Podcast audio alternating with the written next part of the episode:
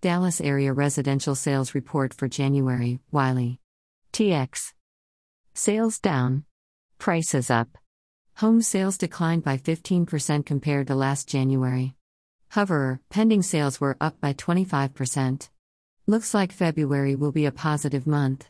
The average sales price rose 24%, and the median sales price jumped 19%. New listings increased 9%, but with the sales and pending sales, the number of active listings fell by 29%. The months of inventory dropped TP 0.2 months. Sales 60. Average sales price $448,002. Median sales price $410,000. Pending sales 96. New listings 76. Active listings 22. Months of inventory 0.2 months. Information provided by the Texas Real Estate Center.